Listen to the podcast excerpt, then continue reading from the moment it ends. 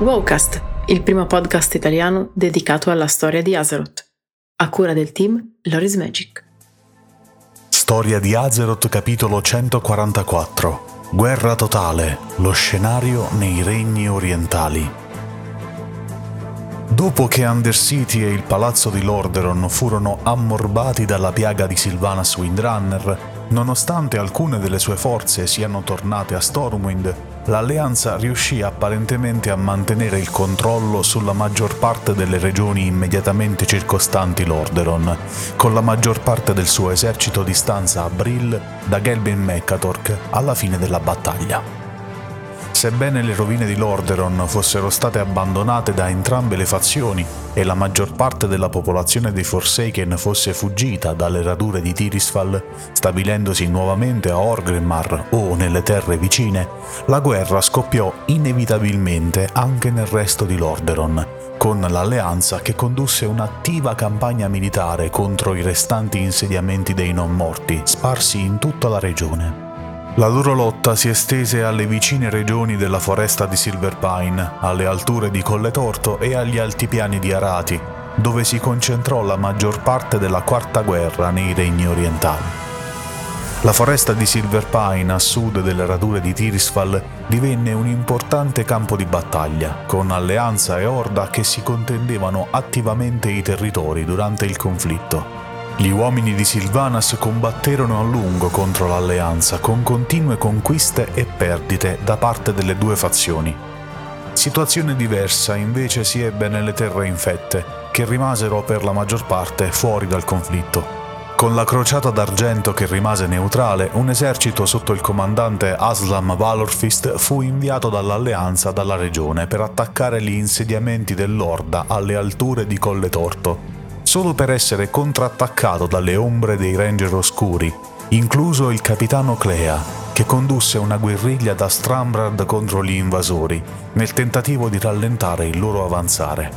A loro si oppose il paladino Raleigh il Devoto, il quale fu in grado di scacciare i reietti dalla sua vecchia casa e riprendere le rovine di Riva del Sud, nonostante gli sforzi del maestro speziale Faranel di armare il flagello contro le sue forze. Anche i Gilneani contribuirono alla campagna di guerra, con Lord Darius Crowley alla conduzione di un esercito contro il guardiano Stillwater, il quale tentò di rianimare innumerevoli non morti per attaccare i territori di Gilneas. La guerra ormai aveva intaccato praticamente tutti i regni orientali e persino il cratere di Dalaran non venne risparmiato dalla lotta, con il sommo stregone Andromat e Derek l'immortale a fronteggiarsi entrambi a condurre un rituale arcano alla convergenza delle potenti faglie di potere del luogo. Dal canto suo, Lorda mantenne il controllo su Tarren Mill, da dove tentò di ricostruire la fortezza di Darnold, ma che trovò immancabilmente l'opposizione delle forze dell'alleanza, le quali depositavano esplosivi nella roccaforte. La fazione rossa inviò anche degli uomini per cercare di usare le rovine di Alterac al fine di stabilire una nuova base operativa difendibile, ma furono presto scoperti e attaccati dal possente guerriero nano Grumbold Grimhammer della Stormpike Guard. E proprio dei nani fu la mossa successiva, i quali, dopo che i Forsaken tentarono di rivoltare i fantasmi nanici di Dungarok contro i loro ex compagni, inviarono da Ironforge un battaglione di truppe guidate dal paladino Barandur Ironhammer al fine di riconquistare la fortezza caduta. Ma anche qui l'opposizione dell'Orda fu intensa, con le forze della fazione rossa che tentarono di respingere i nemici attraverso il muro di Thoradin. Infine il generale Hammond Clay, l'alto comandante della difesa di Stormwind, marciò da Stromgard con alcune delle sue truppe verso la fortezza di Dunhold, cercando anche di proteggere il muro di Thoradin, l'antico confine che separava Colle Torto dagli altipiani di Arati a est. La quarta guerra, insomma, era diventata un conflitto totale che aveva inghiottito tutti i regni orientali e ben presto Stromgard sarebbe diventata teatro di una sanguinosa contesa.